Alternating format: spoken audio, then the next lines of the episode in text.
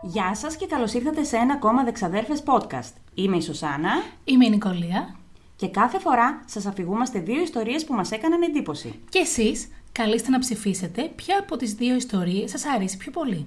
Μπαίνετε στο προφίλ μας στο Instagram Στο Δεξαδέρφες podcast... και ψηφίζετε την αγαπημένη σας ιστορία. Ξαδέρφη, καλή χρονιά! Καλή χρονιά! Καλή χρονιά και σε όλους εσάς που μας ακούτε.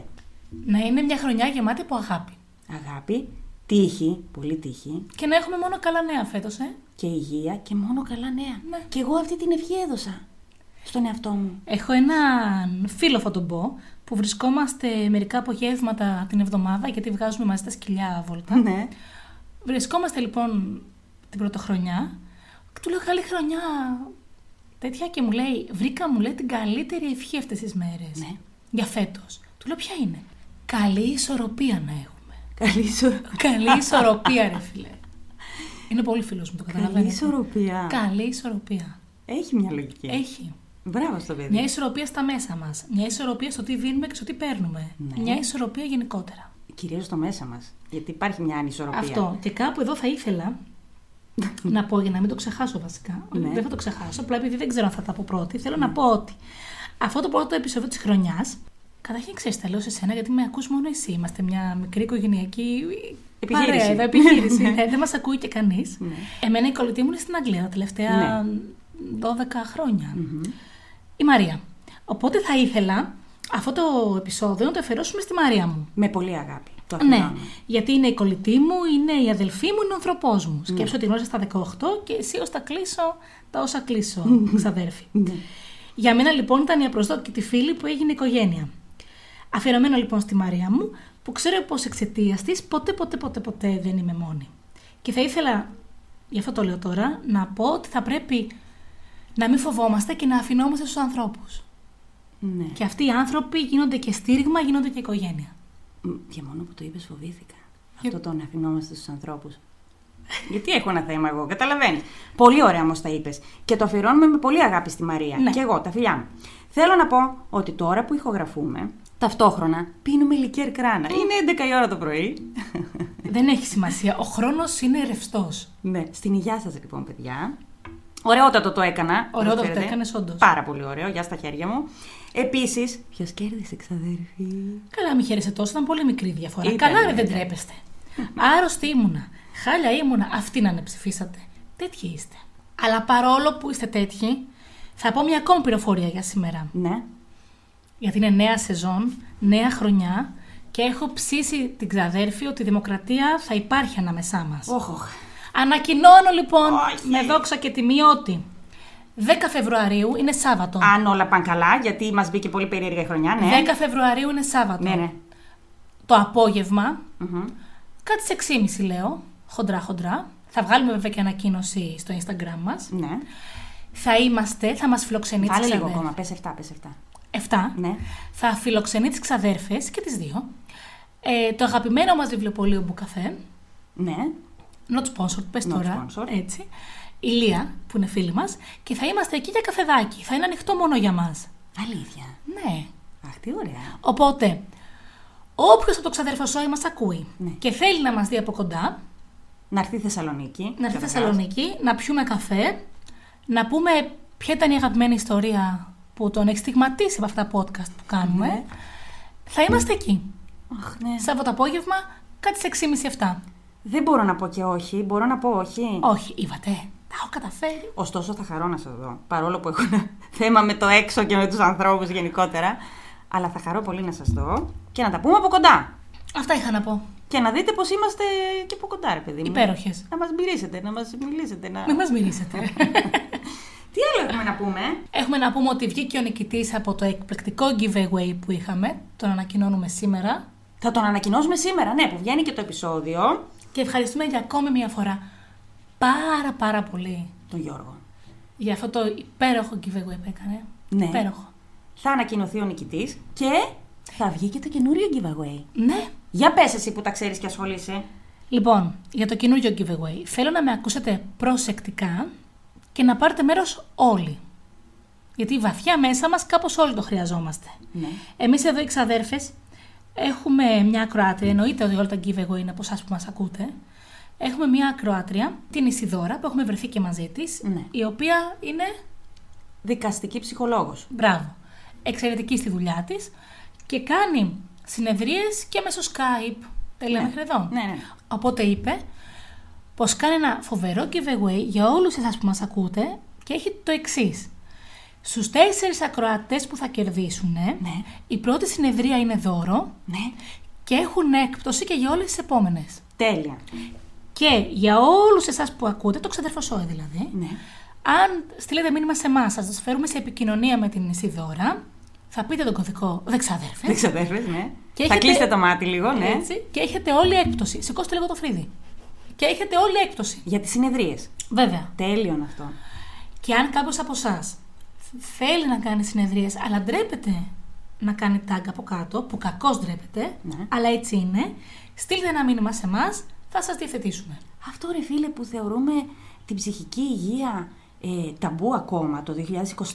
Με τρελαίνει όμως. Εντάξει, εγώ το λέω γιατί κάποιος άνθρωπος μπορεί να ζορίζεται. Ας στείλει μήνυμα στις ξαδέρφες. ναι. Θα Ότι το παίρνει λύσουμε. μέρος. Ναι, ναι, ναι. Σωστά. Θα το λύσουμε και αυτό. Ε, και είναι καταπληκτικό δώρο για την αρχή της χρονιάς. Έτσι. Είδατε, έτσι κάναμε ένα δώρο του Γιώργου που κάνει φοβερές προβλέψεις. Ναι. Γιατί έχω και την ε, off the record πληροφορία ότι έχει δώσει προβλέψεις σε άλλους ανθρώπους και τους έχουν φύγει τα σαγόνια. Αλήθεια. Ναι, ναι, Αχ, ναι, δεν το ναι. ήξερα αυτό. Βεβαίως. Και τώρα με το που μπήκε η χρονιά, πάρε την Ισιδώρα μας. Ναι, για να προσέξετε και λίγο να κοιτάξουμε την ψυχούλα μας. Και να είναι καλό το 24, παιδιά. Να ξεκινήσουμε δυνατά. Γιατί όλα ξεκινάνε από μέσα μας. Λοιπόν, εγώ είχα να πω, πέρα από τα giveaway και όλα αυτά, ότι η χρονιά μου μπήκε. ε, θα πω μόνο ότι ήμουν κλεισμένη 12 μέρες συνεχόμενες σε ένα σπίτι και είχα μονίμως κάποιον άρρωστο. Εγώ δεν ήμουνα, εγώ, όπως λέει και ο άντρας μου, κακός και λείψογο δεν έχει, ήμουνα μόνο για μια μέρα με ελάχιστα δέκατα, ελάχιστα, αλλά μονίμως κάποιος ήταν άρρωστος, όχι COVID. Ε, κάποια φάση σημείωνα σε ποιον έδω- έδινα σιρόπι τι ώρα, γιατί θα τα ξεχνούσα. Δεν ε. Βέβαια, ε, γινότανε. εδώ κάπου να πούμε ότι εμείς εδώ, στη Θεσσαλονίκη, ποσοστιαία είμαστε άρρωστοι όλοι. Δηλαδή, Ναι. τρεις στους τέσσερις κάτι έχουμε. Γιατί γίνεται, τι γίνεται αυτό το πράγμα. Ναι. Είναι όλοι άρρωστοι όμως. Και επίσης, να πω, Εμένα καλά μου μπήκαν οι γιορτές. Λίγο από εδώ, λίγο από εκεί. Ξέρεις, ξαδέρφη. ναι, όμως το 24 μπήκε πολύ δυνατά. Με σεισμό Ναι. στην Ιαπωνία, με φωτιές, με. Ναι, όχι, εντάξει, δεν θα τα πω, δεν θα Αχ, τα πω. και Όχι. εδώ θα, θα με καταλάβετε. Ναι. Είμαι αυτή που έχω χιλιάδες εργασίες να κάνω γιατί τελειώνει το πρώτο εξάμεινο του μεταπτυχιακού μου. Μμμ. Και φτύνω αίμα σε αυτό το μεταπτυχιακό. Και εκεί που παλεύω, σκάει μήνυμα από την ξαδέρφη. Ναι. Ε, Τι ναι, Μωρή, δεν ξέρεις τι μη- τι μήνυμα έστειλες. όχι, Μου στέλνει δεν- μήνυμα για ένα άλλο μεταπτυχιακό που βρήκε. Α, ναι. και τι ωραίο να το κάνουμε. Μεταπτυχιακό έχει βγάλει ένα πανεπιστήμιο στην ε, Αγγλία. Μεταπτυχιακό στη μαγεία και τον εσωτερισμό. Και τι να κάνω, τη είπα να το κάνουμε κι αυτό. Τον ελεύθερό μας χρόνο. Τον πιο. Αυτό. λοιπόν. Και επίσης, μου ήρθε η καταπληκτική ιδέα. Πάρα πολύ ωραία ιδέα, πρέπει να το παραδεχτείς. Τι Εννοείται. θέμα να έχουμε για σήμερα. Α, πάρα πολύ ωραία ιδέα να το παραδεχτώ. Δεν ξέραμε. Δεν θέλαμε πάλι να κάνουμε ανόητους εγκληματίες. Ναι. Δεν θέλαμε να κάνουμε κάτι που έχουμε ξανακάνει. Αλλά δεν θέλαμε και να είναι πολύ. Πώς να το πω. Πολύ σκληρό το σημερινό το επεισόδιο. Έτσι. Και αποφάσισα. Που βέβαια εδώ να δηλώσουμε κάπου ότι τα δικά μου ποτέ δεν είναι πολύ σκληρά. Άσε μας Μαρίτσα. Αποφάσισα να κάνουμε θέματα που να έχουν να κάνουν με μαγεία. Με κάποιο τρόπο. Με κάποιο τρόπο. Για να είναι το 2024 μαγικό. Και προσέξτε με λίγο, το αποφάσισε εφόσον είχε βρει τη δική της ιστορία. Αλλά τέλος πάντων θα το προσπεράσω. Αυτά. Ας ρίξουμε το κέρμα. Ρίξε το κέρμα, Μαρίτσα. Α, Γράμματα. Ναι. Λοιπόν, να ξεκινήσω την ιστορία μου. βεβαίως. είναι λίγο διαφορετική Για από πάμε. όλες τις άλλες ιστορίες. Βρισκόμαστε, είναι 2024. Α, είναι τωρινή. Τωρινή, τωρινή, πιο τωρινή δεν υπαρχει και είναι Κυριακή ας πούμε. Υποτεθέστο. Σαν σήμερα. Τι θα μας συμβεί, Θεέ. λοιπόν, είναι Κυριακή. Και βρισκόμαστε στο Ηράκλειο της Κρήτης. Και Ελλάδα, έβαλες. Και Ελλάδα. Και Το εμένα ξέρεις μου ότι- έχεις βάλει πλαφόν να Παφών, μην βάζω παφών, Ελλάδα. Περίμενε. Και το ξέρεις ότι στο Ηράκλειο γνωρίστηκαν οι γονείς μου, ε. Όλα κάπως εξηγούνται. Όλα κάπως Εγώ το εξηγούνται. καλοκαίρι μου στο Ηράκλειο, το θυμάσαι. Όλα κάπως εξηγούνται. Και βρισκόμαστε σε ένα σπίτι, σαν όλα τα σπίτια. Φυσιολογικό, καθημερινό. Και είναι ο Στέλιος και η Ρο. Ωραία στα παιδιά. Ένα ζευγάρι. Και κάθονται και ακούνε το podcast μας. Μας κοροϊδεύεις, ξαδέρφη. Όχι. Οκ. Ναι. Και και εκεί που ακούνε το podcast μας, Ναι, ναι. αυτό το ζευγάρι είναι χρόνια μαζί. Είναι πάρα πολύ αγαπημένοι. Μας αρέσουν τα αγαπημένα ζευγάρια. Πάρα πολύ. Είναι πάρα πολύ αγαπημένοι. Και εκεί που αυτό το ζευγάρι ακούει το podcast μας, Ναι. ξαφνικά ο Στέλιος την κοιτάει στα μάτια. Αυτή έχει καταλάβει ότι κάτι γίνεται τώρα. Κάτι έχει ψηλιαστεί. Αρχίζει και αγχώνεται. Σου Αρχίζει λέει και «Δεν μπορεί». αγχώνεται, ναι, η γλυκούλα μου. Και ξαφνικά ο Στέλιος την κοιτάει στα μάτια, Και τη λέει, ξαδέρφη. βγάζει κάτι από την τσέπη του, ένα κουτάκι, το ανοίγει και μέσα είναι ένα δαχτυλίδι. Και της λέει, θέλεις να γίνεις γυναίκα μου. Κάνουμε ησυχία γιατί φανταζόμαστε ότι αυτή τη στιγμή απαντάει γύρω αυτό που πρέπει. Περιμένετε παιδιά. Φανταζόμαστε τι είπε, ναι. Στέλιο, εντάξει. Δεν γίνεται, φίλε, με τέτοια πρόταση γάμου. Ηρώ, δεν γίνεται να πεις όχι. Αποκλείεται να είπες όχι. Να ζήσετε, να είστε ευτυχισμένοι. Και όπως έχετε καταλάβει, ο Στέλιος, ο γλυκούλης μου, επικοινώνησε μαζί μας. Μας έμαθε από την Ηρώ που είναι το γνωστό ξαδερφό Σόι. Ναι, μας ακούνε μαζί και μας ζήτησε να της κάνουμε πρόταση γάμου. Θα πεθάνω. Και εμείς υπερευτυχισμένες χασκογελούσαμε από τη χαρά μας. Ξέρεις πόσες μέρες το περιμένω αυτό. Κι εγώ. Και μόλις μας ήρθε το μήνυμα, σου έστειλε μήνυμα και, και λέω, κοίτα να δεις τι έκανε. Ε, περιμένουμε ένα μήνυμα με την απάντηση της Ηρώ. Ναι, Ελπίζουμε να είναι αυτή η απάντηση που περιμένουμε όλοι. και θα τα ανεβάσουμε κι εμείς σε story. Ναι, Και θα θέλαμε πολύ και να δούμε το ζευγάρι. Να στείλει μια φωτογραφία με το δαχτυλίδι. και θα έρθουμε και στο γάμο, παιδιά. Αυτό προσκληθήκαμε. Αυτό, ναι, χωρίς να μας καλέσουν. Δεν θα πειράζει. έρθουμε να μας χαίρεστε, θα έρθουμε στο γάμο. Να είστε ευτυχισμένοι! Παιδιά, δεν θέλω να, να, να σας πάνε όλα στη ζωή σας καλά. Όλα, όλα. Ας πιούμε και μια γουλίτσα. Τιν. Ναι. Στην υγεία σας. Στην υγεία σας, παιδιά. Να είστε γεροί, να είστε πάντα αγαπημένοι και ξέρεις τι σκεφτόμουν. Θα περάσουν τα χρόνια, ρε παιδί μου. Σε 10-20 χρόνια από τώρα. Ο Στέλιος και η Ρο θα έχουν αυτό το επεισόδιο. Ναι! Και θα λένε, κοίτα πως έκανα... Και εμείς θα έχουμε αυτό το επεισόδιο. Ναι. Οι ξαδέρφε που κάνανε την πρόταση γάμου. Ναι. Και θα θυμούνται πως έκανε πρόταση ο Στέλιος στην Ρο. Περιμένουμε λοιπόν φωτογραφίες, το μονόπετρο και τη φάτσα της Ηρώς. Και τώρα είμαστε όλοι οι ακροατές είναι invested. Έχουν υπολογίσει ότι θα δούνε και την ηρώνη φούλα. Είμαστε όλοι συνένοχοι, παιδιά. Συνένοχοι. Παιδιά, να είστε καλά. Και τώρα να γυρίσουμε το και κέρμα. τώρα, ας πούμε το κέρμα κανονικά. Να γυρίσουμε το κέρμα κανονικά. και να πούμε τις ιστορίες μας. Κορώνα, Yeah! ρε φίλε! Ναι, ναι, ρε φίλε. Μου πήγε και κάτι καλά φέτος. Αχ, είμαι πολύ χαρούμενη. Ε, δεν μπορώ, ξέρεις τι, εγώ ακόμα είμαι συγκλονισμένη με το στυλ Ναι. και την ηρώ. Γλυκούλιδες. Συνέχισε εσύ. Και τώρα ας πούμε για δολοφονίες. Πραγματικά. λοιπόν, εφόσον είπες πω διαλέξαμε δημοκρατικά πάλι το τι ιστορία θα πούμε, ναι. θα σου πω κι εγώ την ιστορία μου.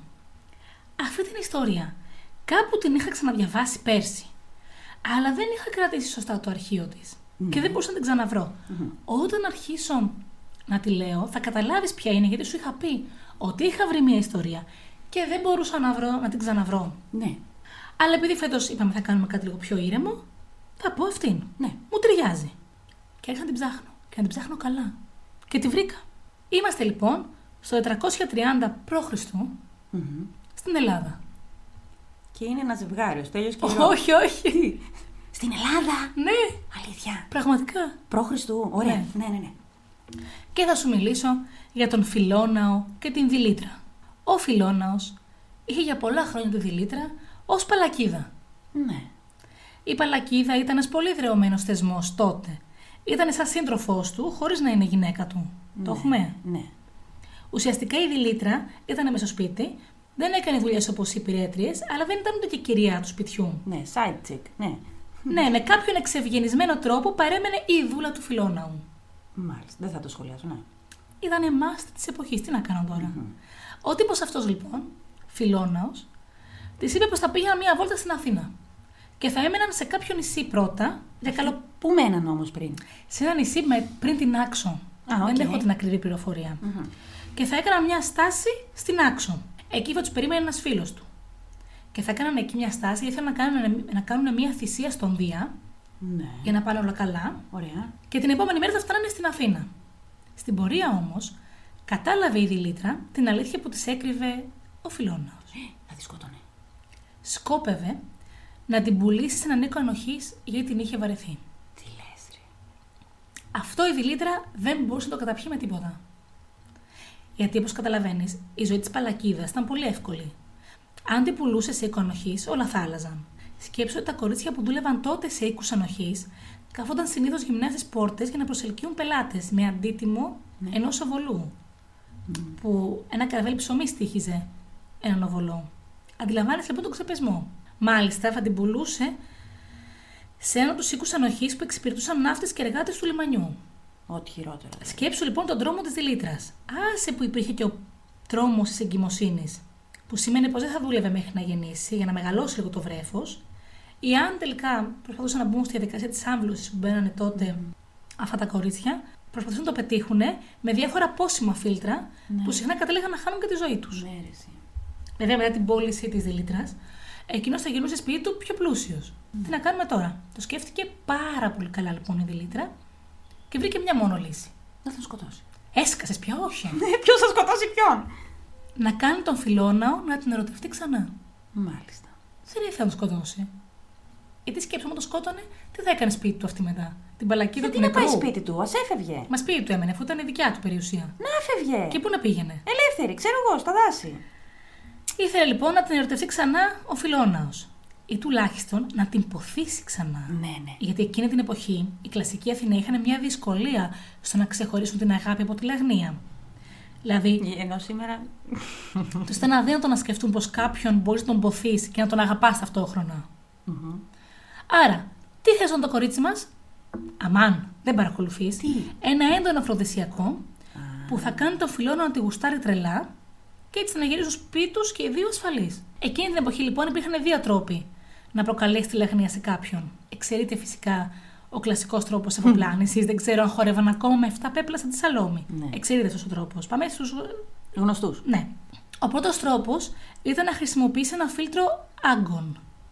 Μπορεί να ακούτε έναν θόρυβο ενδιάμεσα. Δεν μπορούμε να κάνουμε κάτι, θα σταματήσει λίγο. Είμαστε στο δικό μου σπίτι αυτή Ναι, τη ναι, φορά, ναι. στο γύρισμα. Λοιπόν, τέτοιο ξόρκι λοιπόν, αυτό το φίλτρο άγκων, χρησιμοποιούνταν συνήθως στη μαγεία, κυρίως από μάγους, άντρες, και είχαν τη βοήθεια της δύναμης ενός δαίμονα για να τρελάνουν το θύμα από λαγνία. Βέβαια, όσο το σκέφτομαι, δεν ακούγεται και τόσο κακό. Τι. Έμοιαζαν αυτά τα ξόρκια με πολύ δυνατές κατάρες, αλλά από ανθρώπους που τις έκαναν έπιαναν, ρε παιδί μου. Αλήθεια. Βεβαίως. Και ίσχυε αυτό το ξόρκι μέχρι να φτάσει στο επιθυμητό αποτέλεσμα. Δεν σταματούσε μετά από λίγο. Δηλαδή, κάναμε το ξόρκι, δεν έπιασε, ξέρω εγώ, σε δύο μέρες άντε γεια. Όχι. Θα πιανε. Βεβαίως. Και διαρκούσε και το τροφοδοτούσαν μέχρι να πιάσει. Μάλιστα, χρησιμοποιούσαν και κάτι κούκλες με αυτά τα ξόρκια μαζί που λεγόταν κολοσσοί αυτές οι κούκλες. Ναι. Κάνε εικόνα εσύ ότι αυτές οι κούκλες είναι σαν κούκλες βουντού. Ναι, έχουν βρει. ε, Μια τέτοια κούκλα υπάρχει και στο Μουσείο του Λούβρου. Που δείχνει μια γυναίκα να έχει πέσει στα γόνατα και να φταίνε οι βελόνες πάνω σε μια τέτοια κούκλα. μμμ. Αυτό ήταν ένας τρόπος.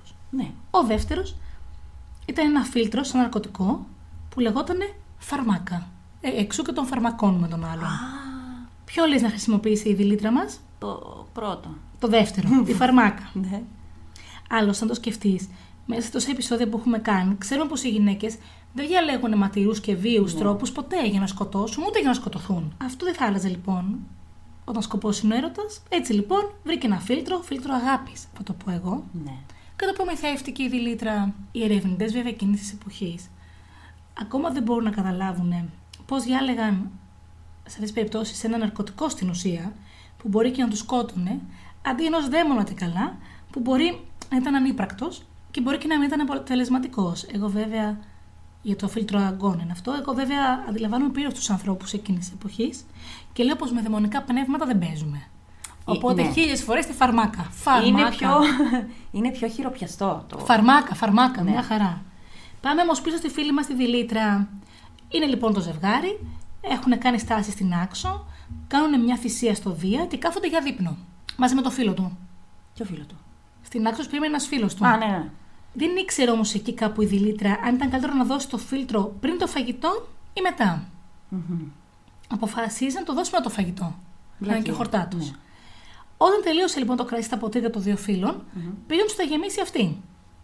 Έβαλε σε ένα ποτήρι τη δόση που της είχαν πει και σε ένα άλλο ποτήρι τη διπλή. Γιατί σκέφτηκε εκείνη την ώρα πως αν έβαζε διπλή δόση θα ήταν πιο σίγουρο το αποτέλεσμα. Και θα την αγαπούσε διπλά. Ναι. Μην έχει πάλι τα ίδια μετά από χρόνια. του βγήκε αγάπη, άιντε πάλι, πάμε Ξανά ξανά. πάμε τα ίδια, ναι. Πού να τα μπλέκουμε πάλι. Και έτσι αποφάσισε και του πήγε το ποτήρι με το διπλό φίλτρο. Επικρατούσε μάλλον μια γενικότερη εφορία και χαρά. Είχαν κάνει και μια ακόμη σπονδή στο Δία με κρασιά κτλ. για να έχουν και ένα ασφαλές ταξίδι με το πλοίο. Α, οκ. Και πήραν όλοι. Κάπου μπερδεύτηκε όμως εκεί το πράγμα και ο φίλος του, φι... του Φιλόναου ήπια το ποτήρι με την κανονική δόση. Τη μία δόση. Ναι. Ναι. Και ο Φιλόναος με τη διπλή. Όχοχο, ναι. Και τι έγινε τότε. Ερωτευτήκαν μεταξύ τους. Καλό θα ήταν. ε. Ναι. Ο Φιλόνα έπεσε νεκρός σχεδόν αμέσως. Και ο φίλος του πάλεψε τρεις εβδομάδες, αλλά τελικά πέθανε και αυτός. Έλα ρε. Όπως αντιλαμβάνεσαι, δεν ήταν και πολύ δύσκολο να βρουν ποιος έφταιγε για αυτούς τους θανάτους. Μάλλον η Δελίτρα ήταν και πολύ ενστατωμένη, γιατί δεν ήθελε να τον σκοτώσει. Να μην την πουλήσει σκλάβα ήθελε. Επειδή όμως όλοι αυτοί οι ευπόλοιπτοι επιφανείς Αθηναίοι φοβήθηκαν πάρα πολύ μην δηλητηριαστούν και αυτοί από τους δικούς τους σκλάβους, εκείνη την εποχή λοιπόν οι δικαστές πάντα μπροστά τη βασάνισαν φρικτά και τέλος την εκτέλεσαν, θεωρώντας πως έτσι ήταν δίκαιο. Μάλιστα. Και θα μπορούσε κάπου εδώ να τελειώνει η ιστορία μας. Σαν κακό παραμύθι, αν θες. Ναι. Αλλά αν τελειώνει έτσι, θα την έλεγα σήμερα. Ναι, και από μόνη της στέκει. Σιγά με τη διάλεγα. Ναι. Για να σου δώσω τζάμπα ψήφους, όχι. Ναι. Το ζουμί της ιστορίας είναι μια δεκαετία μετά. Όχ, για πες. Μια δεκαετία μετά έγινε η μεγάλη ανατροπή. Ο Αντιφώντα ήταν ο γιος του άτυχου φίλου του Φιλόναου ναι, ναι. που ήπια το λάθος ποτήρι με την κανονική δόση. Ταυτόχρονα όμως ήταν και ο μόνος που ήξερε την αλήθεια. Όχ, Και την είπε. για πες. Αφού έχει πεθάνει αυτή, την έχουν εκτελέσει. Ναι. Ναι. Αυτός ήταν παιδί τότε. Ναι. 10 χρόνια μετά μεγάλο, έγινε ξέρω 20 χρονών, 22. Είπε λοιπόν πως ο πατέρας του δεν ήταν καθόλου παράπλευρο θύμα. Ναι. Πως το πραγματικό παράπλευρο θύμα ήταν η δηλήτρια.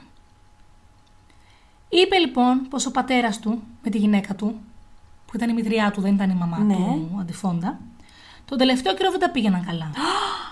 Όταν έφτασαν στο σπίτι, ο φιλόνος με τη δηλήτρα, η μητριά του στεναχωρέθηκε με τη μοίρα της Παλακίδας. Μίλησαν μάλιστα οι δυο τους και η μητριά παραδέχτηκε στη δηλήτρα πως δεν πήγαινε καλά ούτε ο δικός της γάμος. Ναι.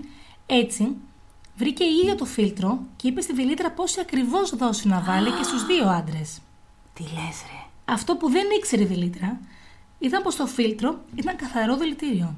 Γιατί η σύζυγος δεν ήθελε να τον ξαναρωτευτεί, ήθελε απλώς να τον ξεφορτωθεί. Και χρησιμοποίησε τη δηλήτρα. Και θα έριχνε και όλο το έγκλημα στη δηλήτρα. Και η δόση ήταν ακριβώς τόσο όσοι έπρεπε για να πεθάνουν και οι δύο ακαριέα. Της τα χάλασε όμως τα σχέδια η δηλήτρα, που από τη λαχτάρα της έβαλε διπλή δόση στο φιλόναο. Και έτσι ο φίλος του αργοπέθανε τις εβδομάδες. Αυτές τις τρεις εβδομάδες λοιπόν που αργοπέθαινε, η σύζυγος του καυχήθηκε ότι αυτή το έκανε και καλό να πάθει. Ναι. Ουσιαστικά έδινε την πλήρη ομολογία της για να δείξει τη δύναμή της. Και εκείνος, λίγο πριν ξεψυχήσει, είπε όλη την αλήθεια στο γιο του. Υπάρχει ολόκληρη η ρητορική του αντιφώντα, καταγεγραμμένη και κάποιος μπορεί ακόμα και σήμερα να τη βρει και να τη διαβάσει. Όπως καταλαβαίνεις, το να είμαστε σίγουροι για το τι ακριβώς συνέβη είναι λίγο δύσκολο. Γιατί έχουμε τον αντιφώντα που μπορεί να διεκδικούσε και κληρονομιά ακόμα, Ναι. γιατί ο πατέρας του είχε και άλλα παιδιά με, τη σύζυ- με την σύζυγό Ναι, του. ναι. Είχε μπορούσε να πει η σύζυγός του ότι ο πατέρας του αντιφώντα βρισκόταν σε πλήρη σύγχυση από το δηλητήριο. Ναι. Ή να ήθελε να ρίξει το βάρος στη γυναίκα του που πλέον αυτός δεν την αγαπούσε. Δεν ξέρουμε αν τελικά καταδικάστηκε ή όχι η μητριά του αντιφώντα, αλλά αν κρίνουμε από τις συνθήκες εκείνης της εποχής και της ανδροκρατούμενης κοινωνίας, αν μη τι άλλο, νομίζω πως οι πιθανότητες δεν ήταν υπέρ της. Γι' αυτό, παιδιά, να πούμε και το σωστό μήνυμα της ημέρας. Ναι. Δεν παίζουμε με φίλτρα. Και αν παίζουμε, δεν τα αγοράζουμε από αγνώστους. Έχω να πω τόσο. Καταρχάς. Plot twist. Έτσι. Ακόμα και το 430-50 πότε ήταν προ Χριστού. Χριστού. Πόσα. Ναι. Ότι έχω συγκλονιστεί ότι υπάρχει αυτή η ιστορία καταγεγραμμένη Βεβαίως. και μπορούμε να τη διαβάσουμε. Ότι, βέβαια αυτό το ήξερα, ότι υπήρχαν και τότε τέτοιου είδους δεσίματα, κατάρες, μ, μαγικά, κούκλες, αυτές οι κούκλες, τα ομοιώματα που έκανες στα μάγια ας πούμε. Τα ξέρουμε αυτά, υπάρχουν. ε. Αλλά αυτό το του- plot twist δεν το περίμενα. Και ήθελα κάποια στιγμή να σε ρωτήσω και να σου πω πού το βρήκε αυτή το φάρμακο, τη Το φαρμάκα. προμηθεύτηκε. Ε, αλλά λέω εντάξει, θα μου το έλεγε. Και επίσης, γι' αυτό που έλεγες. Πάρα πολύ ωραία ιστορία. Γι' αυτό που έλεγες στην αρχή ότι γιατί δεν έκανε τον πρώτο τρόπο. Γιατί προφανώς από το 400 τόσο π.Χ. οι άνθρωποι ξέρουν ότι είναι πάρα πολύ επικίνδυνο Μμμ. να ασχολείσαι με δαίμονες και Έτσι. δαιμονικές οντότητες και ότι κατά, εν- κα- δεν θα πω 100%, 99%. Ό,τι ευχή η κατάρα δίνεις, γυρνάει πίσω σε σένα. Ειδικά αν δεν έχεις να προφυλαχτείς κιόλας. Αυτό Ε. κυρίως. Αλλά είναι on point η ιστορία σου. Ευχαριστώ. Μάγισσες, μαγικά, μαγικά μάγισσες. Δεν... Μαγικά. Τις λες και μάγισσες, ναι. Φίλτρα. Φίλτρα. Και τι κρύβεται πάντα πίσω απ' όλα. Ένας έρωτας. Ένας έρωτας. Εγώ τα λέω, παιδιά. Αυτό τα που λέω. λέγαμε. Ε, Η δικιά μου ιστορία δεν έχει έρωτα. δεν πειράζει, χαλάλη σου. Για πες Τουλάχιστον μας. φαινομενικά. Μπορεί από πίσω να κρύβεται ένας τεράστιο Ναι, πες έρωτας. μας. Και επίσης να πω ότι επειδή βρισκόμαστε στο σπίτι της Νικολίας, μπορεί να ακούγεται η Κύρκη. Α, ναι, αν ακούσετε γαβ, Η μάγισσα. ορίστε. Α, Είδες. Κύρκη η μάγισσα. Λοιπόν, θυμάσαι νομίζω πέρυσι στην αρχή της σεζόν που είχες πει εσύ ότι θα κάνεις πάλι νησιά Ναι, ναι, ναι. και σου είπα εγώ ότι είχα βρει μια ιστορία με νησί που τελικά δεν την έκανα. Το θυμάσαι. Ναι. Από τότε γυρνάει στο μυαλό μου αυτή η ιστορία. Άρα τελικά σήμερα κάναμε και οι δυο μας μια ιστορία που γυρνούσε στο μυαλό μας. Ναι. Ορίστε. Και ήταν η ώρα της, ήρθε η ώρα της να την κάνω. Ωραία. Σήμερα λοιπόν θα σου μιλήσω για ένα πολύ περίεργο νησί, Ναι. αλλά κυρίως για μια πολύ περίεργη γυναίκα. Φίλη μας. Τα αγαπώ και τα νησιά και τις περίεργες γυναίκες.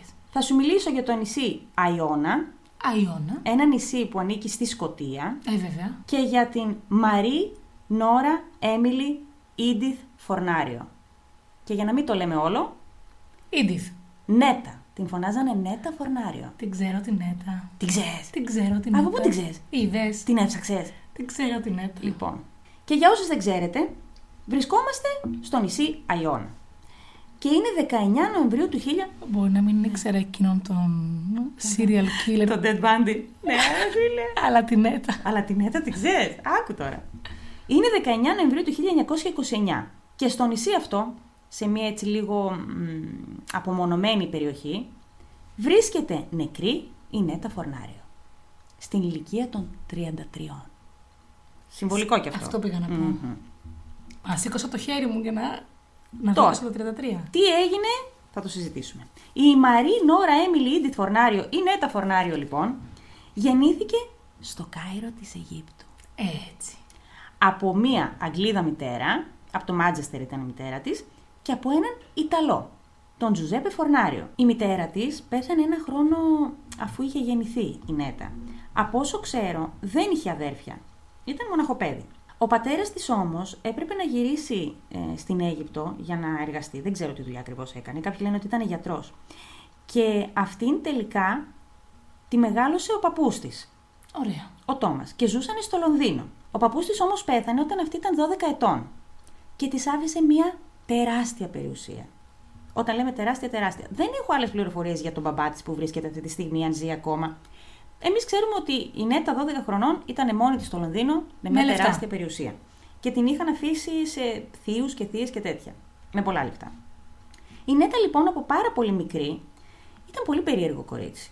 Πήγε στο κολέγιο, στο σχολείο, σπούδασε κανονικά και όλα αυτά. Και αυτό που ξέρουμε είναι ότι κάποια στιγμή το 1922 ε, επέστρεψε στην Αγγλία γιατί πήγαινε και αυτή μια στο Κάιρο, μια στην Ιταλία.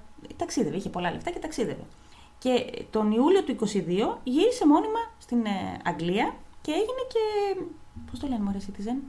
Πήρε και την Πολίτης, υπηκότητα. υπηκότητα, την αγγλική. Ήταν όμως μια πάρα πολύ περίεργη γυναίκα. Σκέψου ότι ήταν μια γυναίκα που μόνο που την έβλεπες καταλάβαινες ότι είναι διαφορετική. Ντυνόταν έτσι πολύ μ, goth, ρε παιδί μου, πολύ gothic style. Ε, δεν φορούσε ποτέ καπέλο, που ήταν πολύ προκλητικό για εκείνη την, πε- την εποχή. Γιατί όμως τα έκανε όλα αυτά. Γιατί από πάρα πολύ μικρή την ενδιέφερε η μαγεία, ο εσωτερισμός και ο αποκρυφισμός. Ξαδέρφη μας. Φίλοι κολλητοί. Ε, ασχολιότανε από το πρωί μέχρι το βράδυ, διάβαζε πάρα πολύ, είχε γνωρίσει όλους τους ανθρώπους στο Λονδίνο που ασχολούνταν και αυτοί με όλα αυτά τα θέματα, ζούσε και ανέπνεε για αυτά. Για το περίεργο, το μυστήριο, το παράξενο και όλα αυτά. Σε τέτοιο βαθμό που κάποια στιγμή είχε γίνει και μέλος του Golden Dawn, της Χρυσής Αυγής. όχι της γνωστής. Ναι, ναι. Ναι. Προφανώς. Είναι, και για όσους δεν ξέρετε, είναι μία, μ, πώς να το πω, αποκρυφιστική ομάδα, μία ομάδα, μία σέκτα. Ομάδα. Το Μία σύνθημα δεν μ' ομάδα. αρέσει. Ναι, ναι, ούτε και εμένα. Μία ομάδα που ασχολείται... Μια μικρή κλειστή κοινωνία Ναι, ναι. που ασχολείται με. Με τον αποκρυφισμό. Ναι. Και τον εσωτερισμό. Τον εσωτερισμό πήγα να πω. Εκεί γνώρισε όλους τους ανθρώπους στο Λονδίνο που ασχολούνταν με αυτά και μάλιστα έγινε και μέλος διάφορων μασονικών στόχων. Ωραία. στο Λονδίνο. Μπράβο την κοπέλα. Σαν νεότερα.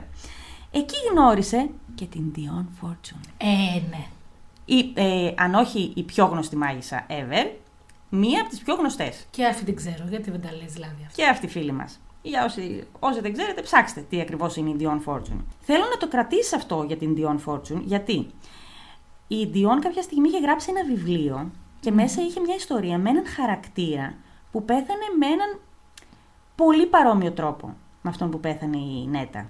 Θέλω να το κρατήσει και αυτό. Η Νέτα λοιπόν είχε μάθει να κάνει επικλήσεις, να χρησιμοποιεί τη μαγεία, να επικαλείται δαίμονες και αγγέλους, να κάνει διάφορα τέτοια potions και μαγικά και φίλτρα για τον έρωτα και όλα αυτά και να λύνει και να δένει μάγια. Αλλά αυτό στο οποίο εί- είχε εξειδίκευση να το πω, Ναι. και ήταν πάρα πολύ καλή, ήταν στο να θεραπεύει ανθρώπους τηλεπαθητικά με την ενέργειά της ε, μέσω του αστρικού πεδίου.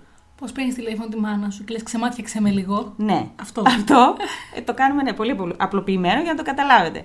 Ε, κάτι τέτοιο, αλλά μέσω του αστρικού πεδίου. Τώρα θα μου πεις τι είναι το αστρικό πεδίο. Θα μας ακούει κανένας τώρα που δεν ξέρει, αλλά φαντάζομαι ότι οι περισσότεροι που μας ακούνε κάτι ξέρουν. Το αστρικό πεδίο φανταστείτε ότι είναι. Που είχαν ολόκληρη ε, διατριβή για αυτά τα θέματα. Σωστό. Είναι ένα πεδίο ανάμεσα... Όχι. Είναι η πραγματικότητα και ένα δεύτερο παράλληλο πεδίο που είναι το αστρικό πεδίο. Εκεί που ε, για να πάμε εκεί έχουμε πρόσβαση μέσω των ονείρων, μέσω του διαλογισμού, ε, μέσω της προσευχής ίσως. Έτσι. Η ύπνοση βοηθάει σε αυτά πάρα Η πολύ. ύπνοση, Για να φτάσει στο αστρικό πεδίο. Και εκεί πέρα στο αστρικό πεδίο έχεις πάρε δώσε και έρχεσαι σε επαφή με άλλους κόσμους, άλλες πραγματικότητες, άλλες διαστάσεις, παράλληλα σύμπαντα, αλλά και με οντότητες. Αυτό πήγα να πω με άλλα όντα. Αγγελικές και δαιμονικές. Καταλαβαίνετε τώρα η Νέτα, η φίλη μας τι έκανε. Πάρτι. Ναι. Επίσης η Νέτα έγραφε λέει και διάφορα μ, διηγήματα ε, και ιστορίες για περιοδικα και Μμμ. για τέτοια. Με ψευδόνυμο συνήθως, δεν ξέρω γιατί το έκανε αυτό. Και είχε λέει μια ιδιαίτερη αγάπη, είμαστε και Σκωτία, στα fairies. Ε, και εμείς τα αγαπάμε, τα φέρει. Μμμ, Στις νεράιδες. Φαντάσου λοιπόν μια γυναίκα Φαντάζομαι. που ήταν ε, ωστόσο πάρα πολύ, δεν ήταν από αυτές τις γυναίκες που τις βλέπεις και τρομάζεις. Ήταν πάρα πολύ Γοητευτική. γοητευτική, συμπαθητική, ήταν διαφορετική. Αλλά είχε και μια γλύκα ταυτόχρονα. Ε, και λογικά προσέλκυε και το άλλο μάτι εύκολα. Ναι. Που φορούσε πάντα ε, ασημένια κοσμήματα. Πάντα. Είμαστε λοιπόν το 1929. ναι. Που πόσο ήταν η Νέτα? 33, είπαμε. Δεν ξέρουμε ακριβή ημερομηνία, δεν ξέρουμε δηλαδή πότε είχε γενέθλια. Λέμε χοντρικά ήταν 33 ετών. Και αποφασίζει λέει να πάει σε αυτό το νησί από το Λονδίνο που έμενε, στην Αϊόνα. Και όταν τη ρώτησε η σπιτονικοκυρά τη με την οποία είχαν έτσι και φιλικές σχέσεις, που θα πας και όλα αυτά, είπε ότι έχω μια τρομερή περίπτωση θεραπείας. Τρομακτική, δηλαδή μια δύσκολη θε- θεραπεία και πρέπει να πάω σε αυτό το νησί. Και θα λείψω αρκετό καιρό. Και μάλιστα όταν έφτασε λέει σε αυτό το νησί, είχε μαζί της τόσες ε, βαλίτσες και μπαούλα που ήταν λες και έκανε μετακόμιση. Είχε πάρει μαζί της μέχρι και μ, μικρά έπιπλα. Πάρα πολλά πράγματα. Πάρα πολλά πράγματα. Εντάξει, και πλούσια θα μου πεις, είχε και την άλλη. Κοίταξε, αλλά γιατί να μετακομίσει όλο στο σπίτι. Κάπου θα πας για να κάνεις τη δουλειά σου. Είχε σκοπό να μείνει πάρα πολύ καιρό. Και φαντάζομαι ότι μία μάγισσα είναι δεμένη με κάποια αντικείμενα. Και για να κάνει μία ιεροτελεστία χρειάζεται 5-6 πραγματάκια πρόχειρα. Δέκα βαλίτσες πήρε μαντάμ αυτή. Μία βαλίτσα είναι μόνο η κρυσταλλή μου εμένα. Ναι. Αυτό που το πας. Και φτάνει εκεί. Εκεί, φαντάσου ότι τότε λέει, μέναν εκεί γύρω σ- στο νησί ολόκληρο, γύρω στα 100 άτομα. Αλλά είχε ωστόσο πάρα πολλούς τουρίστες. Γιατί είναι ένα νησί το οποίο κάτι είχε γίνει εκεί κάποια στιγμή. Είχε πάει ένας μοναχός και είχε φτιάξει ένα μοναστήρι. Και μ, ήταν και προορισμός για τους χριστιανούς. Κάτι, κάτι περίεργο με όλα αυτά. Το μοναστήρι, ο μοναχός, οι χριστιανοί, οι προορισμοί, όλα μαζί είναι λάθος από την αρχή. ναι, όμως ο συνδυασμός δηλαδή είναι όλος λάθος. Η Αϊώνα είναι ένα νησί. Πώς να το πω τώρα αυτό, να το καταλάβετε απλά. Υπάρχουν κάποια μέρη στον κόσμο, κάποια που είναι σημεία. ενεργειακά φορτισμένα. Πολύ ενεργειακά φορτισμένα. Είναι και αυτά κατά καιρούς αλλάζουν. Δηλαδή, έχω κάνει και μια έρευνα γι' αυτά. Ότι άλλα ήταν τα ενεργειακά σημεία πριν 10.000 χρόνια, Ναι. άρα άλλα πριν 5 και άλλα τώρα. Αυτό έχει να κάνει και με τα μαγνητικά πεδία Ναι. και με τους ανθρώπους πολλές Ναι. φορές και το πώς εμείς κινούμε. Μεγάλη κουβέντα. Μεγάλη κουβέντα. Ας πούμε όμως ότι η Αϊόν είναι ένα νησί ε, που όπως το είδα που το λένε σε διάφορες πηγές, το πέπλο της πραγματικότητας είναι πολύ λεπτό. Είναι δηλαδή πάρα πολύ εύκολο και για όσους έχουν, έχουν γνώσεις πάνω σε αυτά τα θέματα, αλλά και για όσους δεν έχουν, να έρθουν σε επαφή με άλλους κόσμους. Ωραία. Ε, εγώ το είπα και θα το ξαναπώ σε αυτό το επεισοδιο Ναι. Πρέπει να κανονίσουμε με ένα ταξιδιωτικό γραφείο Ναι, να κάνουμε tour το ξαδερφοσόι. ναι, Τα ξαδέρφες και το ξαδερφοσόι. ναι. Θα μαζευτούμε όλοι, θα βρεθούμε σε ένα μέρος και θα ξεκινήσουμε να πάμε σε διάφορα μέρη. Για αρχή, ας πιάσουμε Ευρώπη. Δεν με πειράζει. ναι. Ε, Σε αυτή την Αϊόνα πρέπει να πάμε. Εγώ άμα πάω, δεν πάω. Γιατί άμα πάω θα μείνω καλή μου. Αναγκάζεται να ναι. γυρίσεις πίσω, είσαι μέσα στο group. Στον γκρουπ. Φεύγει λέει το λεωφορείο. Έτσι. Εγώ θα τρέχω γυμνή στα, ε, στα δάση. πάνω Και μετά σα πείραζε η βαρόνη μου που Ναι, ήταν ναι, γυμνή. ναι, λοιπόν. και θέλω να σου πω επίσης ότι και εκεί είναι, λέει, το μέρος ταφής πολλών βασιλιάδων της Σκωτίας. Μια από τις αγαπημένες ιστορίες της ε, Νέτα ήταν μια ιστορία που είχε γράψει η Φιώνα Μακλάουντ που μιλούσε για μια φίλη της στην Έλση, αληθινή ιστορία, η οποία Έλση λέει όταν είχαν πάει σε αυτό το νησί, είχε βρει ένα συγκεκριμένο σημείο στο νησί, στο οποίο βρισκόταν πάρα πολλά φέρεις.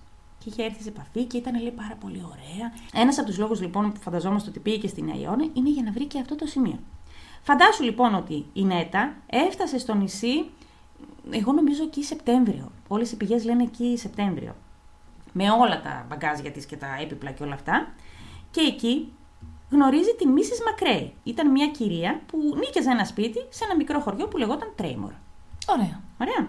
Και πηγαίνει εκεί, γνωρίζει την κυρία Μακρέη, που φαντάζω τώρα μία γυναίκα η οποία ζούσε σε ένα χωριό που δεν ερχόταν σε επαφή. Είχαν πάντα φυσικά τουρίστες, αλλά ήρθε σε επαφή με μια γυναίκα πάρα πολύ γοητευτική, πολύ παράξενη και πολύ διαφορετική. Και αμέσως αυτές οι δύο γυναίκες δεθήκανε. Δηλαδή, η κυρία Μακρέη έλεγε στην ΕΤΑ ιστορίες από το νησί.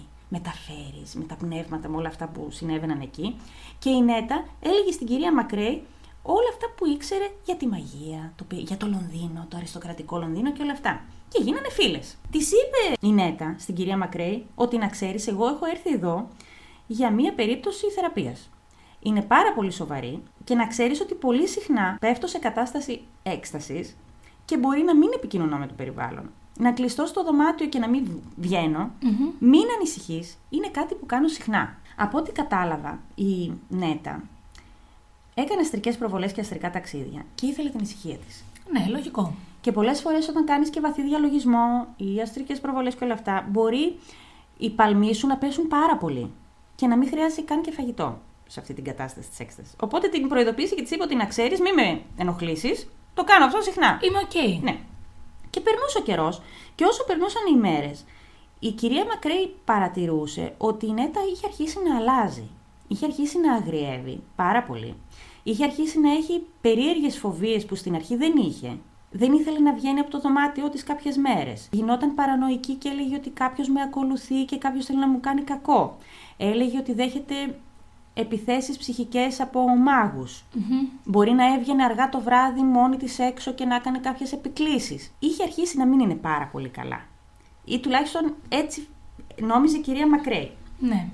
Και κάποια στιγμή έπεσε σε μια τέτοια εκστατική κατάσταση για μια ολόκληρη εβδομάδα. Όμως ταυτόχρονα η Νέτα δεν πίστευε καθόλου στη σύγχρονη ιατρική, σύγχρονη, στην ιατρική και δεν είχε πάει ποτέ σε γιατρό, δεν είχε εξεταστεί και δεν ήθελε και να πάει σε γιατρό. Δηλαδή είχε πει η κυρία Μακρέ, μήπως να φέρουμε ένα γιατρό να σε δει, μήπως κάτι σου συμβαίνει και έλεγε αυτή, Όχι, δεν πιστεύω σε όλα αυτά. Θα το λύσω το θέμα μόνη μου.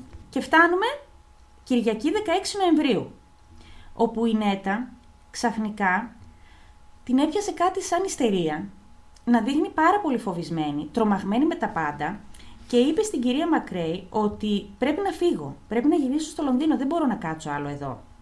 Επειδή όμως ήταν Κυριακή και δεν είχε φέρει φεριμπότ για να πάει, φεριμπότ, καλά το λέω, ρε, τέλος πάντων κατάλαβες, για να γυρίσει πίσω, της είπε η κυρία Μακρέη, περίμενε μια-δυο μέρες, ρε παιδί μου, και όταν θα έχει πάλι Πλοίο για να πας. πλοίο για να πας, γυρνάς.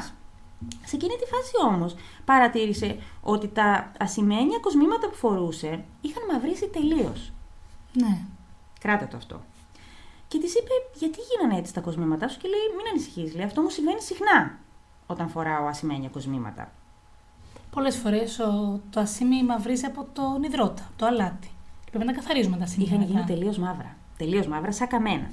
Ταυτόχρονα, στο Λονδίνο πίσω, η σπιτονικοκυρά της δέχεται ένα γράμμα από την ΕΤΑ που είχε στείλει λίγες μέρες πιο νωρίς, που της έλεγε ότι υπάρχει περίπτωση να μην ξαναγυρίσω ποτέ. Πώς γίνεται, αφού είπε ναι, το θέλει να γυρίσει σε δύο μέρες, να φύγει. Ναι, καταλαβαίνεις ότι βγάζει νόημα φάσκη και αντιφάσκη. Ναι. Εγώ φαντάζομαι ότι κάτι την τρόμαξε πάρα πολύ. Και φοβήθηκε ότι θα πεθάνει. Ναι.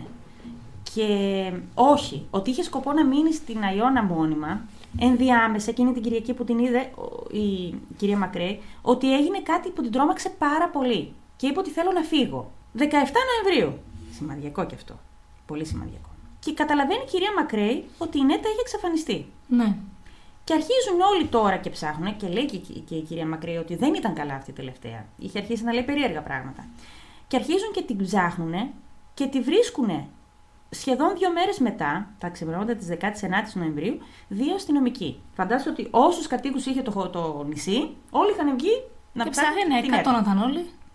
Και τη βρίσκουν κοντά σε εκείνη την περιοχή που έλεγε ότι υπάρχουν τα φέρις, Ναι. που έλεγε στο διήγημα, τελείως γυμνή, κρατώντας ένα μαχαίρι και ξάπλωνε πάνω από έναν τεράστιο σταυρό που είχε χαράξει στο έδαφος.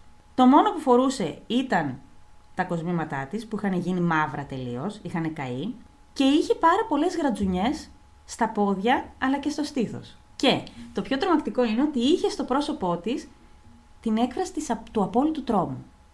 Πώς λέμε όταν κάποιος Ναι, ναι, ναι. ναι, αυτό. Πέθανε από το φόβο του. Σε κάποιες πηγές αναφέρεται ότι δεν ξάπλωνε πάνω στο σταυρό, ότι ο σταυρός βρέθηκε παραδίπλα.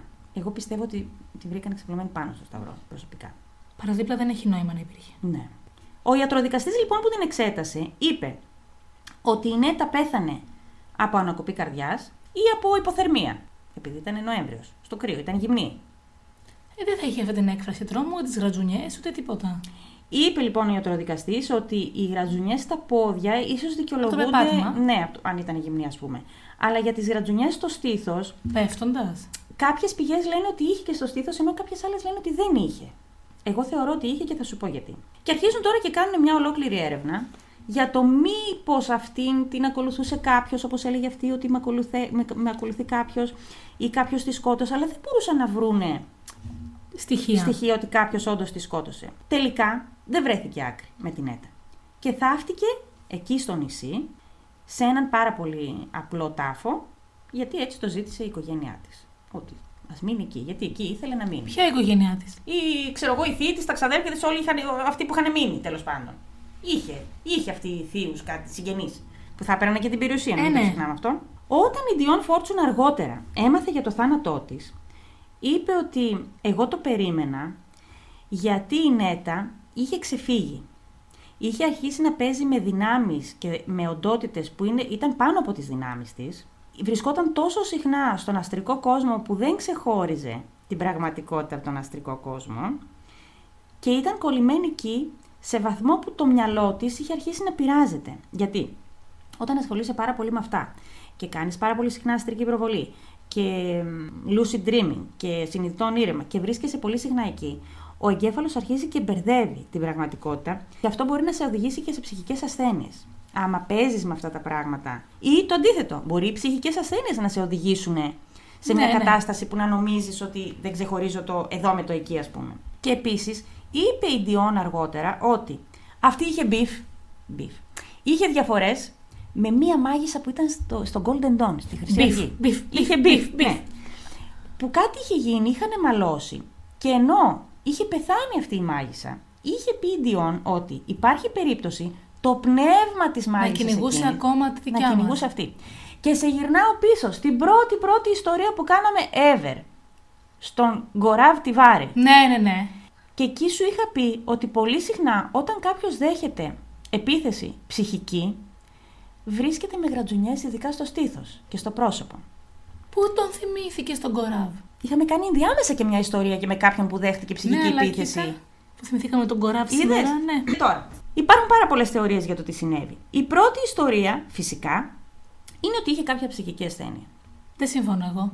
Ούτε εγώ συμφωνώ, όλος διόλου όμως. Έτσι. ναι. Και ότι αυτή η ψυχική ασθένεια την έκανε να πάθει ψύχωση με όλα αυτά τα Δεν συμφωνώ, είπαμε σε αυτό. Πάμε στη δεύτερη τα θεωρία. πράγματα. Η δεύτερη θεωρία είναι ότι κάποιος την ακολούθησε στο νησί και τη σκότωσε. Και αν πούμε ότι είχε και πάρα πολύ μεγάλη περιουσία, αν σκεφτούμε και αυτό, υπάρχει πάρα πολύ μεγάλη πιθανότητα γιατί είχαν πείλει οι κάτοικοι για κάποιον άντρα που κυκλοφορούσε στο νησί, φορώντας μαύρη κουκούλα και μαύρο μανδύα, που τον είχαν δει και δεν ξέρανε ποιος ήταν. Και κούλα και μανδύας, μάλιστα. Ναι. Καταλαβαίνω τι θες να πεις. Όχι τίποτα, δεν μίλησα. Όχι, ναι. Μια επισήμανση έκανα. ναι. Που μπορεί να ήταν κάποιος που ήθελε να τη σκοτώσει. Γιατί όλοι στο νησί φαντάζομαι κυκλοφορούν με κουκούλα και μανδύα. Ναι. Αλλά άμα ήθελε να τη σκοτώσει. Θα κυκλοφορούσε με κουκούλα και μανδύα. ναι. Πώς τη Απαρατήρητος. σκότωσε χωρίς να έχει τραύματα πάνω της. Και χωρίς να έχει πάρει, ας πούμε, κάποιον. Δεν ξέρω αν της κάνανε τέτοιου είδους. Ε... Εντάξει, θα βλέπανε το Εξέταση. τραύμα, θα βλέπανε κάτι. Αν της είχε δώσει δηλητήριο. Δεν θα της είχε δώσει δηλητήριο. Δεν της είχε δώσει δηλητήριο. Η άλλη ε, θεωρία είναι αυτή που λέμε, να, δέχεται, να δέχτηκε ψυχική επίθεση από κάποια άλλη μάγισσα, αυτή που λέγαμε, ή κάποια οποιοδήποτε, ή να δέχτηκε ψυχική επίθεση από οντότητες. Εγώ συμφωνώ με το τελευταίο. Άσε που κάπου εμπλέκεται και αυτός που πήγε για να τον θεραπεύσει, που δεν έχουμε ακούσει τίποτα. Ναι, μπορεί αυτό. Α, θα σου πω. Δεν ξέρουμε αν πήγε να θεραπεύσει κάποιον ή αν πήγε να θεραπεύσει τον εαυτό του. Α, αποκλείεται. Δεν θα πήγαινε εκεί για να θεραπεύσει τον εαυτό της. Μία άλλη θεωρία που πρέπει να την πω, που ξέρω ότι δεν θα σα αρέσει καθόλου γιατί και εμένα δεν μου αρέσει καθόλου, είναι ότι η Νέτα έπασχε από διαβήτη. Οκ. Ζαχαρόδι διαβήτη. Γιατί υπάρχει, το είδα σε ένα περιοδικό αυτό που το λέγανε. Περιοδικό. Το είδα σε ένα άρθρο που το λέγανε ότι όταν κάποιος έχει διαβήτη, ζαχαρόδι διαβήτη και δεν κάνει κάτι γι' αυτό να το θεραπεύσει, υπάρχει περίπτωση να ανέβει τόσο πολύ μια ουσία στο αίμα του που να κάνει όλα τα σημικά μαύρα. Τα σημαίνια Επίση, θα που είχε γίνονται. πάθει γάγκρενα σε κάποιο μέρος του κορμιού της. Είναι δυνατόν. Ναι. Τα σημικά θα γίνουν τα πρώτα μαύρα. Ναι, δεν το ξέρουμε αυτό. Ούτε καν. Και φέρνει και σύγχυση άμα δεν το ελέγξεις αυτό. Και αυτή δεν πήγαινε στους γιατρούς. Τι Δεν μ' αρέσει θέλεις αυτή η τώρα, θεωρία. Ναι, να δεν μ' βγουν αρέσει. όλοι που μας ακούν ακροτέ, όποιος έχει διαβίδι να μας πει ότι τα σημικά του δεν είναι μαύρα. Θες να σου πω εγώ τι, πιστε- Ε, Τι θέλεις τώρα. Θέλεις να σου Έξαλλη πω θα εγώ. γίνω και είναι το πρώτο επεισόδιο της χρονιάς. τι πιστεύω ότι συνέβη. Εγώ κατέληξα, τι με νοιάζει. και γιατί δεν πιστεύεις την εσύ. αγαπώ την έτα. Ναι. Εγώ πιστεύω ότι αυτή η γυναίκα είχε πάρα πολύ δύναμη. Πάρα πολλές ψυχικές και πνευματικές δυνάμεις. Κάπου που έλεγε αλήθεια η Ντιόν Ναι. ότι είχε μπλέξει και προσπαθούσε να τα βάζει με πολύ μεγαλύτερες δυνάμεις από αυτήν. Και μάλιστα λέ- πριν φύγει από το Λονδίνο είχε πει ότι θα πάω να καλέσω μια συγκεκριμένη. Γι' αυτό σου λέω, γι' αυτό θα είχε δίκιο η Ντιόν σε αυτά. Πώς να το πω Και τώρα. σκέψου αυτά που δεν μπορούσε να πει και η Ντιόν. Αυτό. Μια συγκεκριμένη ομάδα, να το πω εγώ, πνευμάτων οντοτήτων. Ναι. Που είναι πάρα πολύ δύσκολο να διαχειριστείς τη δύναμη που σου δίνουν. Γι' αυτό σου λέω, αυτό κάπου. Αυτή θα ήταν η αλήθεια, όντως. Εγώ πιστεύω ότι είχε πάρα πολλές δυνάμεις, ψυχικές δυνάμεις, μπορούσε όντως να θεραπεύσει ανθρώπους τηλεπαθητικά. σω δεν πήρε την κατάλληλη προστασία και κάποια στιγμή άρχισε να δέχεται επίθεση από αυτές τις οντότητες στον, πνευματικό- στον ε, αστρικό κόσμο. Γιατί, γιατί προσπαθούσε να κάνει καλό. Εγώ πιστεύω ότι ήταν καλό. Καλ, Ναι, ναι, καλή καλή γυναίκα. ήταν και εγώ αυτό λέω. Δεν προσπάθησε ποτέ να κάνει κακό σε κάποιον. Και όταν κάποιος άνθρωπος είναι πάρα πολύ φωτεινός, τι τον κυνηγάει, το βαθύ σκοτάδι. Ήταν βαθύ έτσι όπως το είπες. Και πιστεύω ότι άρχισε να δέχεται επίθεση και άρχισε να μην μπορεί να το διαχειριστεί όλο αυτό. Πες το εσύ όπως το βλέπεις, και πώς το ερμηνεύεις. Εγώ κατέληξα από την αρχή. Ναι. Και είχε πάει σε αυτό το φέρι που λες να, βρεις, να βρει. Το φέρει έρκει, ναι. Ναι, για να μπορέσει να προστατευτεί περισσότερο. Α, Γι' αυτό έφτασε εκεί. Εξού και ο Σταυρός στην πορεία. Δεν ήξερε τι άλλο να κάνει. Ε, ο Σταυρός λέει, είναι το, επειδή το ψάξα, είναι το τελευταίο Το τελευταίο που θα χρησιμοποιήσει μια Όπλο. μάγισσα. και το χάραξε στο έδαφος και ξάπλωσε από πάνω σαν προστασία. Δεν είχε τι άλλο να κάνει. Και ε, απόδειξε ότι δέχτηκε ψυχική επίθεση, ήταν και η κρατουνιά στο στήθος της. Τα λύσαμε και αυτά. Το μαχαίρι γιατί το κρατούσε. Μήπως ήταν μέρος του τελετουργικού, θα μπορούσε. Μήπως κάτι είχε κόψει με αυτό, μήπως κάτι είχε, το είχε χρησιμοποιήσει σε κάτι άλλο. Και γιατί ήταν η γυναίκα. Μήπως με αυτό χάραξε το Σταυρό. Α, ναι, σωστά. Με αυτό Ναι. χάρη το σταυρό. Αλλά γιατί ήταν η γυμνή. Γιατί έτσι δίνει περισσότερη δύναμη και στο γιώνεται τελετουργικό. περισσότερο. Να το πω που είναι, ορίστε, τα λύσαμε όλα. Αυτό που εμείς συζητάμε κάποια πράγματα σαν είναι απολύτω φυσιολογικά και οι άλλοι θα μας ακούνε τώρα και θα λένε τι λένε. Χαρήκαμε πάρα πολύ που μας ακούσατε. Αυτή λοιπόν ήταν η Νέτα Φορνάριο. την οποία και σου έστειλα και μήνυμα χθες. Όταν ξεκίνησα να γράφω τις τελευταίες σημειώσεις για την ιστορία της, παιδιά συνέβαιναν τα πιο απίστευτα στο Ε, σπίτι. Ναι, θα τα πει και αυτά για να την ψηφίσετε κι άλλο. Πέφταν αντικείμενα, σπάγανε ποτήρια στα χέρια μου. Πήγα να ανάψω ένα κερί, δεν ανάβει ο αναπτήρας. μετά πή- πήγα να ανάψω άλλο κερί, δεν ανάβει ο δεύτερος αναπτήρας. Πήγα να ανάψω ένα στικάκι από αυτό που καθαρίζει την ατμόσφαιρα. Το, αυτά τα στίξ τέλος πάντων. Να εξαγνήσω. Ε, μου πέσε το στίκ από τα χέρια και δεν άναβε. Ε, είναι σαν το πνεύμα. Την αγαπώ την Έτα. Την αγαπώ, είναι φίλη μας. Είναι πάρα πολύ καλή η νέτα. Και όλα είναι αυτά- Της οικογένειας. Που μου συνέβησαν χθες είναι απόδειξη ότι της επιτέθηκε κάτι. Γι' αυτό λοιπόν. από την παιδιά, αρχή, εγώ το είπα και καταλήξαμε από την αρχή. Όπως και η πρώτη ειδή λίτρα, Η δηλήτρα. όπως και η νέτα, θέλει πάρα πολύ προσοχή όταν ασχολείσαι με πράγματα που Γιατί, δεν όπως είπα, γνωρίζεις. εγώ όταν τελείωσα την ιστορία μου, προσοχή, παιδιά, με τα φίλτρα και από ποιον τα παίρνετε. Ναι. Και γενικά όλη η επαφή και η συνδιαλλαγή, θα το έλεγα εγώ, με τον πνευματικό και τον ψυχικό κόσμο και τον αστρικό κόσμο, θέλει προσοχή. και να μετράμε τις δυνάμεις μας. Δεν είπαμε να μην είμαστε μάγοι. Να τις μετράμε. Να, να είμαστε μαγικοί. Να μετράμε τις δυνάμεις μας και να μετράμε και τις μάχες μας, παιδιά. Ναι. Έτσι. Έτσι λοιπόν όπως ήταν οι δύο ιστορίες μας μαγικές. Ελπίζουμε μαγική να είναι και η χρονιά μας. Ναι. Μην πεθάνουμε όλοι. Και επόμενο καρέ λέει η Σωσάνα ξαπλωμένη πάνω από ένα σταυρό στις αρχές του Εγώ με 2025. δηλητήρια να ορίστε. Όχι, παιδιά, όχι. Δεν μην τα λέμε αυτά. Έτσι. Να είναι μαγική η χρονιά σας, να είστε καλά, να περάσετε τέλεια. Και τώρα που ακούσατε τις ιστορίες μας, μπείτε στο προφίλ μας στο Instagram. Και ψηφίστε Ποια την ιστορία. αγαπημένη σας ιστορία. Ναι. Και σε έχει κλαφτεί αυτή για την ΕΤΑ, σε έχει πει ότι είναι. Τέλος πάντων, ψηφίστε την αγαπημένη σας Είναι, ιστορία. φίλε, και εσύ την αγάπησες. Και εγώ την αγαπώ την ΕΤΑ, είναι αλήθεια. Ναι. Αυτά είχαμε να πούμε. Μέχρι την επόμενη φορά, λοιπόν. Γεια σας! Γεια σας.